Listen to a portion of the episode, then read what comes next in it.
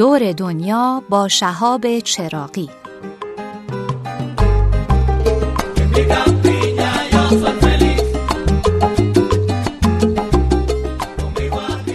شهاب چراقی هستم. شغلم خاطر ساختن.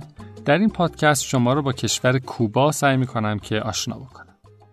تا حالا در زمان سفر کردین شاید سوال احمقانه باشه ولی جایی هست که در 60 سال پیش زمان اونجا متوقف شده. منظورم کشور کوباست. کشور فیدل کاسترو و چگوارای استورهی جایی که روزگاری تفریگاه و بهشت ثروتمندای دنیا بود ولی امروزه از فقیرترین های دنیاست.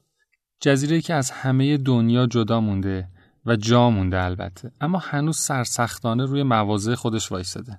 کشوری که حیات خلوت آمریکایی‌ها بود اما به خاری تو چشمشون تبدیل شد. باید می‌رفتم و می‌دیدم که واقعیت داستانشون چیه آیا مردم اونا هم مثل خیلی از کشور دیگه که انقلاب کردن و بعد شرایط براشون سخت شده مردمشون به تنگ اومدن و از این فقر و مهنت ناراضی هستن یا نه واقعا دارن خوشحال زندگی می‌کنن مسئله اساسی برای من گرفتن ویزاش بود. پیگیریایی که کردم فهمیدم که سفارت کوبا توی ایران خیلی سخت ویزا میده. اما من چون برنامه این بود که کشور مکزیک برم گفتم از سفارت کوبا توی مکزیک برای ویزاش اقدام بکنم و انقدر راحت ظرف یک ساعت از اونجا ویزا گرفتم که خودم باورم نمی‌شد. البته ویزا که چه کنم یه تیکه کاغذ مقوایی دادن به عنوان مجوز ورود به کشورشون. توی یک شهری که در شرق کشور مکزیک هست به اسم کنکون یه پرواز گرفتم که 250 دلار بود و رفت و برگشت من رو به هاوانا پایتخت کوبا می برد.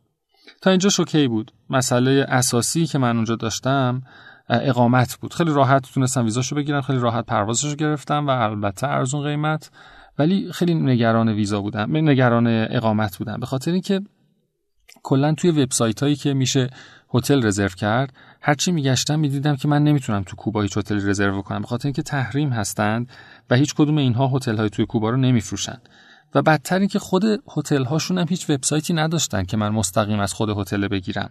و البته اگر هم حتی می‌کردن امکان پرداخت نبود. به خاطر اینکه با کارت های اعتباری مثل ویزا کارت و مستر کارت شما نمی‌تونستید توی این کشور هیچ خریدی انجام بدید و کاملا این کشور رو تحریم مالی کرده بودن. باز مسئله بعدی این بود که خود کوبایی هم اصلا هیچ اعتقادی به اینترنت ندارن. و من وقتی رفتم اونجا فهمیدم که اینترنت اصلا چیز بسیار کمیابی توی کوبا هست. هر حال به خودم گفتم میرم. یه جایی بالاخره پیدا می‌کنم میمونم دیگه. و سوار هواپیما شدم و دو ساعت بعدش توی فرودگاه هاوانا بودم. حدود ساعت دو نیم بعد از ظهر پرواز ما توی فرودگاه هاوانا به زمین نشست.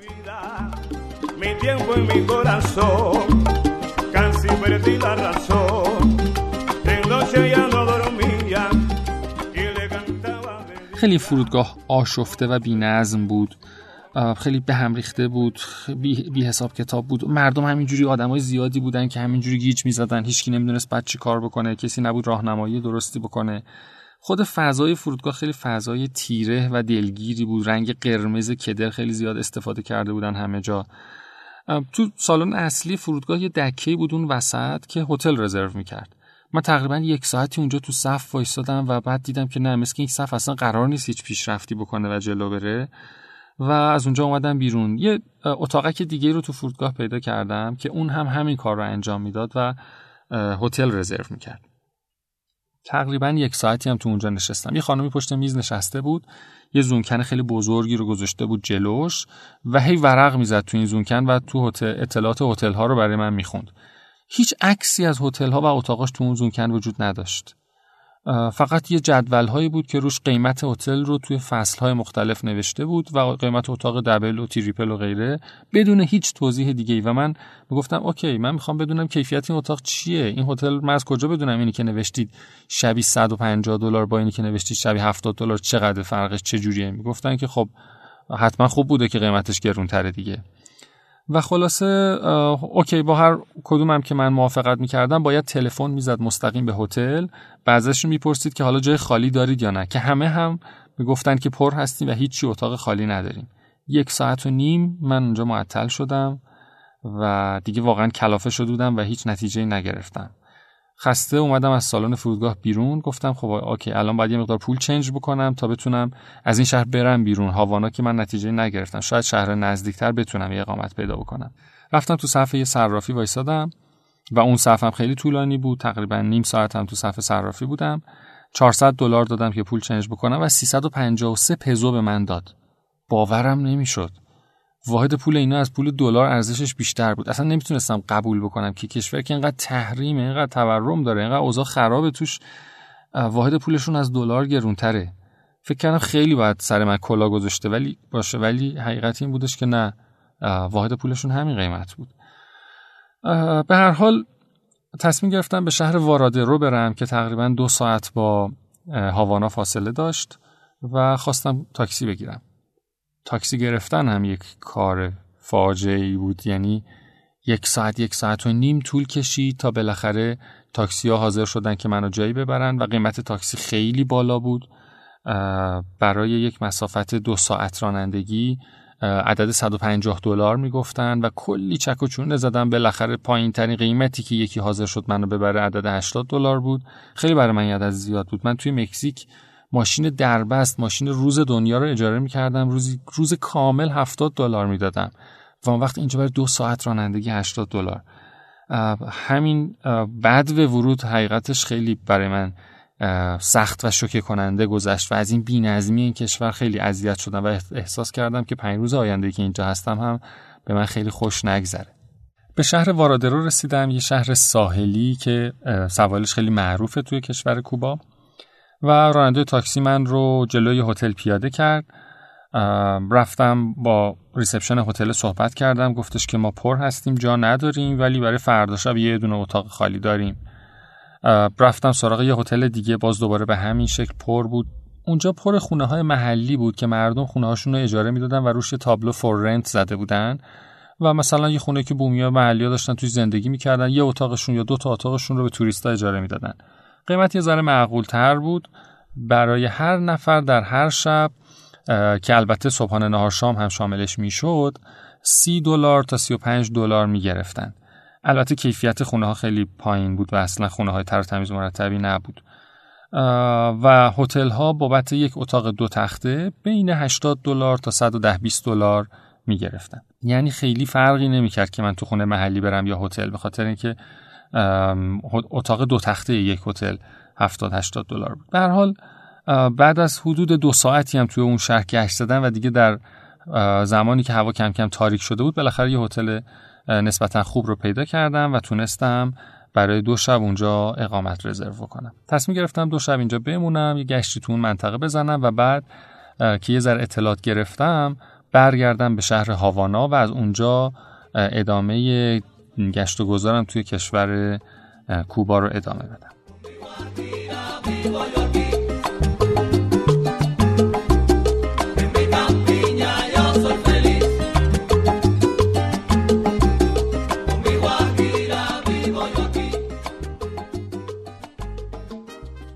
چیزی که خیلی برای من از همون اول جلب توجه کرد این بود که تو این کشور همه ماشین ها خیلی قدیمی بودن. هر تاکسی که سوار می شدیم برای 60 70 سال پیش بود. تمام ماشین ها ماشین های آمریکایی دهه 50 و دهه 60 بودن و البته بسیار بسیاری ماشین ها رو تمیز و مرتب نگه داشته بودن و البته خیلی هم آلوده کننده بودن. یک سره اینها دود خیلی زیادی رو توی هوا پخش می‌کردن و گلوی من هم روز اول گرفته بود انقدر دود استنشاق کرده بودم. ولی واقعا زیبا بود و جالب این بود که توی شهر وارادرو که رفتم که اسب با گاری تو خیابونا حرکت می‌کرد و خیلی از مردم با این گاری ها این ور می‌رفتن. فضایی که توی اون شهر بود یه فضای خیلی قدیمی و مردمی که لباس خیلی ساده پوشیده بودن و فروشگاه صنایع دستیشون رو یه چرخی زدن. واقعا تنوع صنایع دستی بسیار پایین. وقتی که خواستم یه برای خودم یه کمی چیپس و پفک و تنقلات اینجوری بخرم کلی گشتم توی شهر تا یه دونه بقالی کوچیک پیدا کردم که اونم تنوع کل محصولاتی که داشت به 20 قلم نمی رسید و هیچی عملا نداشت تو اون فروشگاه. خیلی برای من عجیب بود که پس مردم اینا چجوری دارن زندگی می‌کنن. هنوز فضای کشور کوبا تو دستم نیومده بود که چی هست. بیشتر سعی کردم که تو اون دو روزی که اونجا هستم از ساحلش لذت ببرم. فوق العاده ساحل قشنگی داشت. مردم بسیار خونگر مهربون و دوست داشتنی که منو خیلی زیاد یاد آدم های قبل از انقلاب مینداخت با تعریف هایی که شنیده بودم از آدم ها اون موقع که چقدر بامران بودن خونگرم بودن صمیمی بودن چیزی مثل اون زمان رو برای من تدایی می‌کرد. در حال این دو روز گذشت و من رفتم به سمت ترمینالشون که از اونجا با اتوبوس برگردم به سمت شهر هاوانا. یه صف طولانی از توریستا بود و باید شما اسمتو روی کاغذ می نوشتی تا بتونی وقتی که نوبتت میشه بلیت اتوبوس رو بری پولش رو پرداخت بکنی و بعد سوار اتوبوس بشی. وقتی که من اسمم رو نوشتم به من گفتش که شما تا سه تا اتوبوس دیگه نمی‌تونی بری و باید هر اتوبوس هم دو ساعت دو ساعت میره. یعنی 6 ساعت باید معطل بشی تا به اتوبوسی که 6 ساعت دیگه میری. عملا این اطلاف وقت برای من پذیرفته شده نبود و تصمیم گرفتم که دوباره با یه تاکسی برگردم. دوباره با کلی چک و تاکسی حاضر شدش که با 80 دلار ما رو به شهر هاوانا برگردونه. تو این دو روزی که من توی شهر واراده رو بودم یه پیگیری کردم ببینم چجوری میشه به اینترنت وصل شد. به من گفتن که تنها جایی که می‌تونی به اینترنت وصل بشی یه هتلی هست که اون اینترنت داره. رفتم اونجا و به من گفتن که به ازای هر ساعتی که می‌خوام اینترنت استفاده بکنم چیزی حدود 20 دلار باید پرداخت بکنم. اصلا همچین چیزی من تا حالا ندیده بودم. ولی چون که برام مهم بود که ببینم بالاخره من توی شهر هاوانا می‌خوام برای اقامتم چیکار بکنم و البته یه خبری بدم به آشناها و دوستام که بگم من OK هستم و ممکن اینترنت نداشته باشم. به این یه ساعت اینترنت نیاز داشتم. مبلغ رو پرداخت کردم و وصل شدم به اینترنت.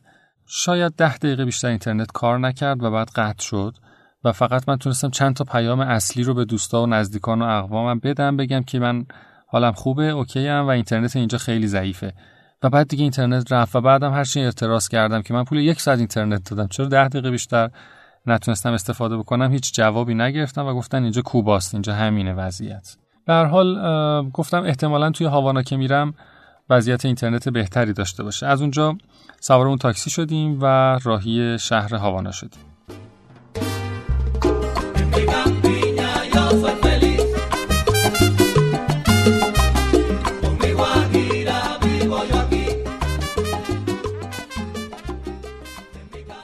هاوانا از هتل ها که کاملا معیوس شده بودم تصمیم گرفتم توی خونه های مردم اقامت بکنم. اونجا خیلی از مردم خونه هاشون اجاره میدن و یکی از اتاقهای خونهشون رو گذاشتن یا دو تاش رو گذاشتن برای توریستا. من یه خونه ای رو که حدود 25 دلار در شب می‌گرفت رو انتخاب کردم برای هر اتاق و تو اونجا اقامت کردیم. خب طبیعی بود که اول به فکر این باشیم که غذا می‌خوایم چی کار بکنیم. از اون خونه اومدیم بیرون یه گشتی توی شهر زدیم. چند تا رستوران بود که غذاهاشون خیلی گرون بود. اصلا باورم نمی‌شد که اینقدر قیمت غذاها بالا باشه. و گفتیم بریم یه سوپرمارکت ببینیم چی پیدا می‌کنیم خودمون غذا درست بکنیم. توی یکی از میدون های اصلی شهر یه سوپرمارکت دیدیم و واردش شدیم. باورش برای من سخت بود که فروشگاه به این بزرگی که شاید طول فروشگاه 150 متر می‌شد انقدر تنوع اقلام کمی داشته باشه. شاید 40 50 نوع ماده غذایی در مجموع بیشتر توی اینجا نبود. مثلا یه دیوار خیلی بزرگ و فقط آب معدنی اونم فقط یک مارک گذاشته بودن. یه دیوار خیلی بزرگ رو فقط برنج اونم گونی گذاشته بودن. و فقط یک نوع تون ماهی بیشتر اونجا وجود نداشت. ما خیلی دوست داشتیم که یه سری تنقلاتی بخریم که اصلا همچین چیزایی تو این فروشگاه پیدا نمی‌شد. هیچ جور برندی نبود. و ظاهرا اینها از بعضی کشورهای خاص فقط اجازه می‌دادن که واردات صورت بگیره. اونهایی هم که یه کمی با کمونیسم موافق بودن و مشکل خاصی با فیدل کاسترو نداشتن اجازه اینو داشتن که به کشور کوبا صادرات داشته باشن. به هر صورت یه مقدار پنیر و کمی گوجه خریدیم و تعدادی تخم مرغ که البته خیلی گرون قیمت بود و راه افتادیم بریم به سمت خونه محلی که داشتیم. تا اونجا برای خودمون یه چیزی درست بکنیم. اونجا من با پسری که صاحب خونه بود صحبت کردم. یه جوون تقریبا سی ساله بود که با مادرش اونجا زندگی می‌کرد. گفتم اینجا چرا اینجوری؟ من هیچی ماده غذایی نمی‌تونم پیدا بکنم. چرا قیمت اینقدر بالاست؟ گفتش که ما کپون داریم. اگر بخواید من می‌تونم از کپون خودم براتون تخم مرغ بگیرم و چیزی در حدود یک بیستم قیمت تخم مرغ تمام می‌شد اگر از کپون خودش برای ما خرید می‌کرد. ولی خب کپون هم به اندازه مایحتاج روزانه مایحتاج ماهانه هر فرد بود و فرد نمی‌تونست خیلی زیاد از این کپون هزینه بکنه چون بعدا خودش برای غذاش به مشکل می‌خورد. یه سری اطلاعات از اون فرد گرفتم در مورد اینکه وضعیت مردمش اونجا چجوری هست و فهمیدم که خیلی میترسن حرف بزنن. به من گفت که از هر سه نفر آدمی که در هاوانا زندگی می‌کنه یک نفرش جاسوس دولته. و مردم میترسن که با کسی حرف بزنن که نکنه دولت بگیره و بازداشتشون بکنه. به من گفت که امنیت هاوانا بسیار بسیار خوبه و هیچ نگران چیزی نباشم ترس از هیچ چیزی نداشته باشم. در کشور کوبا هیچ جرم و جنایتی وجود نداره به خاطر اینکه دولت خیلی سفت و سخت با هر گونه دزدی و هر گونه جرمی برخورد می‌کنه و زندانهاشون خیلی زندانهای مخوفی هست. بنابراین همه از این ترس کاملا باعث شده که این کشور امن باشه. و من در روزهای بعد کاملا به این مسئله پی بردم که هیچ کس کار به کار آدم نداره. من توی کوبا چند تا نکته بود که خیلی برای من عجیب بود. اولا اینکه با وجود اینکه می‌دیدیم تو این کشور دیکتاتوری واقعا وجود داره اما مردمش آدمای خوشحالی بودن. با وجود اینکه فقر در حالت بسیار بسیار شدیدش وجود داره به طوری که اکثر مردم کارمند هستن. و درآمدی که دارن دریافت می‌کنن از یک کارمند ساده حدود ماهی سی تا چهل دلار هست یه استاد دانشگاه ماهی 60 دلار یک پزشک ماهی 70 دلار 80 دلار داره از دولت حقوق می‌گیره. چجوری دارن با این حقوق زندگی می‌کنن؟ این حقوقیه که ما خیلی از ماها حتی برای یک روز زندگیمون شاید در یه شهری مثل تهران هم کافی نباشه. و بعدا فهمیدم که همه مردم این کشور با اون جیره زنده هستن. کپون هایی که می‌گیرن و صف هایی که هر روز در تمام محله ها خیلی طولانی توی خیابونا تشکیل میشه که مردم بتونن کمی گوشت و روغن و برنج و مایحتاج اولیهشون رو بگیرن و اگر این کپون ها نباشه واقعا زندگی برای مردمشون بسیار بسیار سخته. روز بعد تصمیم گرفتم که چند تا از جاذبه های تاریخی شهر هاوانا رو برم ببینم. خب چند تا از بناهای جالبشون رو که رفتیم بازدید بکنیم. بسته بودن که تعمیرات انجام بدن. مثلا یک جایی داشتن که خانه هنرشون بود و گالری های مهم هنریشون اونجا برقرار می شد یک کاخی بودش که یه زمانی کاخ ریاست جمهوری سابق کشور کوبا بوده و امروزه باز اون هم دست مرمت بود. ظاهرا اتفاقی که افتاده بود این بود که بعد از مرگ فیدل کاسترو و زمانی که راول اومده جاش رو گرفته تونستن یک تعاملات کوچیکی رو با دولت آمریکا و زمان اوباما داشته باشن و اوباما هم خیلی باهاشون راه اومده بود و اینها تونسته بودن که کمی توریست آمریکایی جذب کنن و دوباره کمی وضعیت تحریم ها معلق بشه و این باعث شده بود که کمی ارز وارد کشورشون بشه و دولتشون با این ارزی که وارد شده بود تصمیم گرفته بود دستی به سرگوش کشور بکشه. اکثر محله ها و خیابون ها رو که می‌رفتم خونه های بسیار بسیار شیک و لوکس اما مخروبه. مشخص بود که 60 70 سال پیش قبل از اینکه تحریم ها شروع بشه اینها بسیار بسیار مردم مرفهی بودن و در وضعیت اقتصادی خوبی به سر می بردن و خونه های خیلی شیکی داشتن. ولی فرض بکنید که یک منطقه دچار جنگ زدگی بشه چه اتفاقی براش میفته بعد 60 سال که مردم جنگ زده یه جایی بخوان زندگی بکنن همه چیزش رو تخریب می‌کنن. فکر کنید یک بنایی به مدت 60 سال تعمیر و مرمت نشه چه اتفاقی براش میفته؟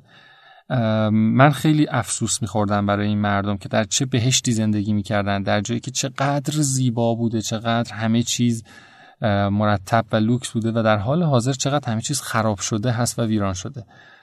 ولی می‌دیدم که در این یکی دو سال اخیر کارهای کوچیکی داره دولت انجام میده و ظاهرا وضعیت کشورشون رو به بهبود هست. البته مردم از راول ناراحت بودن. می‌گفتن که کپون ها رو کم کرده جیره مواد غذاییشون رو کم کرده و فقط داره به توریست فکر می‌کنه. کلی خدمات برای گردشگر و توریستا گذاشته و ما از این مسئله ناراحتیم به خاطر اینکه اگر که جیره ها نباشه ما معیشتمون دچار مشکل میشه. اما من فکر می‌کنم که کاملا اشتباه می‌کنن. راول کار خیلی زیربنایی داره می‌کنه که 60 سال متوقف شده بود و آزادی های کوچیک کوچیکی داره به مردم میده که خیلی ارزشمنده. به عنوان مثال از زمانی که فیدل کاسترو میاد این کشور انقلاب می‌کنه تا به امروز خرید و فروش ماشین ممنوع بوده و کسی حق نداشته ماشینش رو خرید و فروش بکنه. ماشین مثل یک ارث از پدر به پسر بزرگتر به ارث می‌رسیده. و در حال حاضر مردم کوبا این اجازه رو دارن که خونه هاشون رو و ماشیناشون رو خرید و فروش بکنن که من همیشه فکر می‌کنم این یکی از حقوق اولیه‌ایه که هر فردی می‌تونه توی کشور داشته باشه. کمی اینترنت رو آزاد کرده و اجازه داده که مردم از اینترنت استفاده بکنن. ماشین های کمی جدید داره وارد میشه تو این کشور و بعضی از برندها مثل هیوندایی و کیا رو شما می‌بینید که تو این کشور ماشین هاش هست. هرچند که هنوز خیلی کمه و تک و توک آدم توی خیابون می‌بینه. ولی به هر حال اینها نشون از این میده که آقای راول به عنوان جانشین فیدل کاسترو الان بر مسند قدرت تو این کشور هست تصمیم گرفته که کمی فشار رو بر مردم کم بکنه و اجازه بده که مردم کمی عادی تر زندگی بکنن. البته کاملا کار درستی داره انجام میده که این تغییرات رو خیلی سریع انجام نمیده و همه چیز داره خیلی خیلی آروم و تدریجی میره جلو. چون اگر که این آزادی ها یک بار داده بشه ممکنه که دوباره مردم تقیان بکنن و وضعیت کشورشون به هم بریزه. به هر حال گشتی رو در این شهر هاوانا ما داشتیم. یک روز کامل رو رفتیم. اول یک نماد یادبودی برای انقلاب کشور کوبا بود که از اون بازدید کردیم. خیلی از در و دیوارا رو که میگشتیم عکس های متعددی از چگوارا رو می‌دیدید شما و همچنین فیدل کاسترو. و خیلی برای من جالب بود که در حال حاضر که راول جانشین شده هیچ عکسی ازش روی هیچ دیواری نیست و این خودش نشون دهنده این بود که این آدم خیلی دنبال قدرت و شهرت نیست. چون معمولا اگر که یه کسی همچین علاقه هایی داشته باشه. اول از همه عکس خودش رو خیلی بزرگ بوده همه در و دیوارها می‌زنه و جملاتی که گفته رو میشه خوند. ولی هیچ حرفی و چیزی از راول هیچ جایی نبود.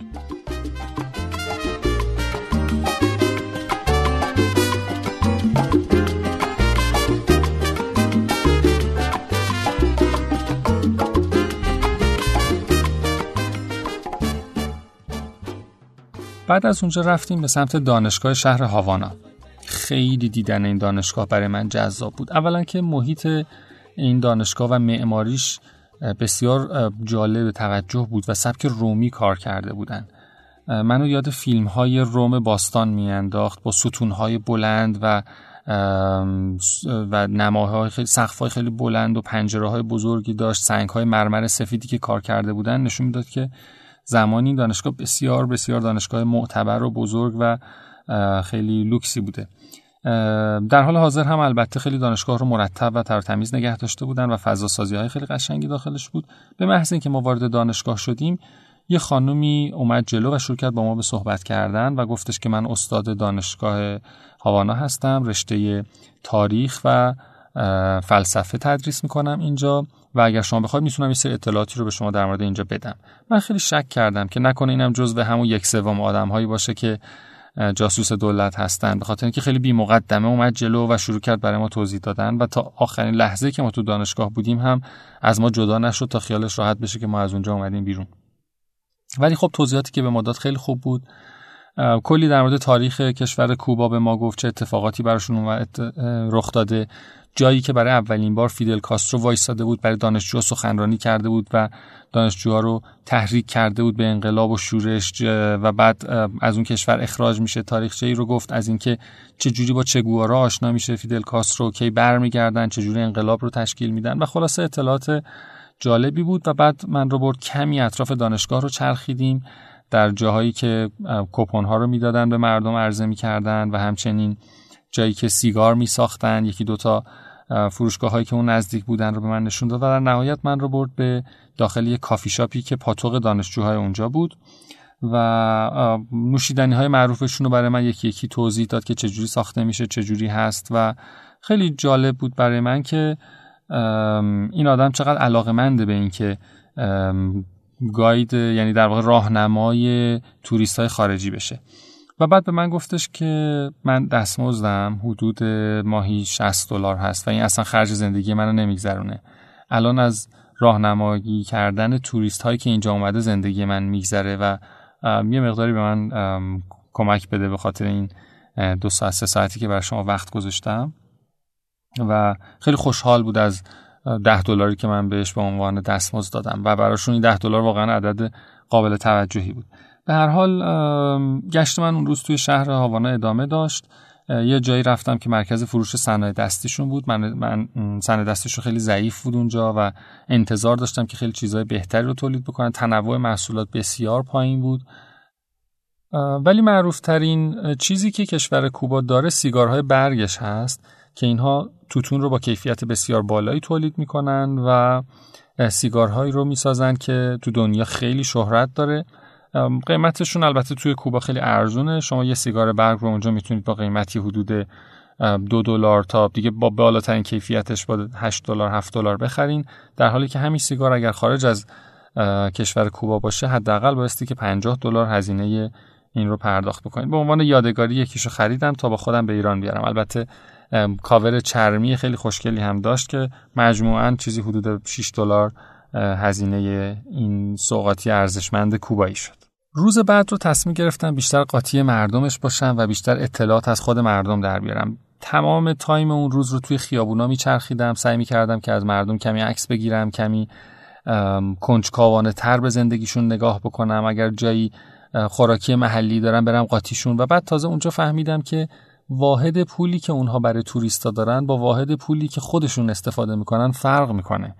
یعنی یک پول درست کردن که توریستا قرار اونو خرج بکنن و هر چیزی که شما با اون پول می‌خری رو به چندین برابر قیمت به شما میفروشن. ولی اگر که پول محلی خودشون رو داشته باشید که بهش کوک میگن خیلی اون پول ارزون تره و باهاش می‌تونید خیلی ارزون تر خرید بکنید و تمام محل مردم خودشون اون پول هست که تو دستشونه. و تازه اونجا فهمیدم که این چه کلکی هستش که دولت کوبا زده تا بتونه پول بیشتری رو از توریستا به جیب بزنه. به هر حال یه شیرینی فروشی رو پیدا کردم. نونای محلی خوشمزه رو درست می‌کرد. از اونها یه مقدار خریدیم و تازه کم کم داشت میومد دستم که اینجا میشه خیلی ارزون خرید کرد. تقریبا یک ساعتی رو لب ساحل بسیار زیباش قدم زدم و فوق العاده از هوای اقیانوسی خوب اونجا لذت بردم و فهمیدم که با وجود این همه دودی که داره تو این شهر تولید میشه چرا هر روز صبح که شما از خواب بیدار میشید می‌بینید هوا تمیزه؟ به خاطر اینکه این اقیانوس همیشه جریان هوای خوبی رو داره که روی این شهر میاد.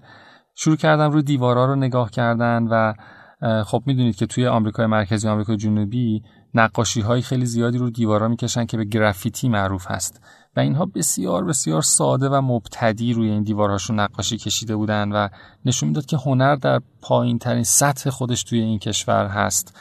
موزه هایی که داشتن و گالری هایی که داشتن و یه سر زدن و کاملا کارها دون خلاقیت و مبتدی بود و بعدا فهمیدم که دولت اجازه به هر هنرمندی نمیده که کار بکنه. هنر کاملا فیلتر شده است. نگاه کردم تو کل این شهر حتی یک دکه روزنامه فروشی نیست. همه اخبار کاملا فیلتر شده است. توی کل این شهر یک شبکه تلویزیونی بیشتر نیست که اونم صرفا اخبار دولتی هست. اصلا فیلترینگ به شدیدترین شکل خودش وجود داره. با آدم ها خیلی راحت نمی‌شد در مورد مسائل مختلف حرف زد. همه میترسیدن از حرف زدن. ولی در عین حال وقتی که نگاه می‌کردید همه لبخند داشتن. وقتی نگاه می‌کردید همه خوشحال بودن از زندگی راضی بودن از زندگی. و من هنوزم که هنوز درک نکردم که چطور ممکنه که با این فقر با این فشار و با این همه سلب آزادی مردمی رو بتونید ببینید که خوشحال باشن و این سختی ها رو متوجه نشن در نهایت با کلی سوالات عجیب غریب از این کشور برگشتم. رفته بودم اون کشور که خیلی سوالاتم رو جواب بگیرم و سوالات چند برابر شد از اونجا برگشتم و امیدوارم بار دیگه ای فرصت بکنم که سفر طولانی تری رو برم تو اون کشور و بتونم وقت بیشتری رو بذارم تا به, تا به جواب سوالم برسم.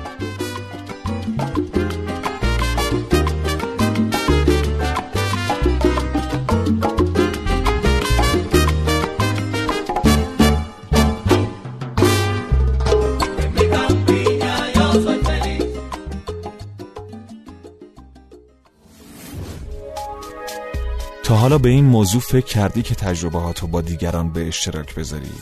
با استفاده از شنوتو صدای شما در سراسر دنیا شنیده میشه پس منتظر چی هستی؟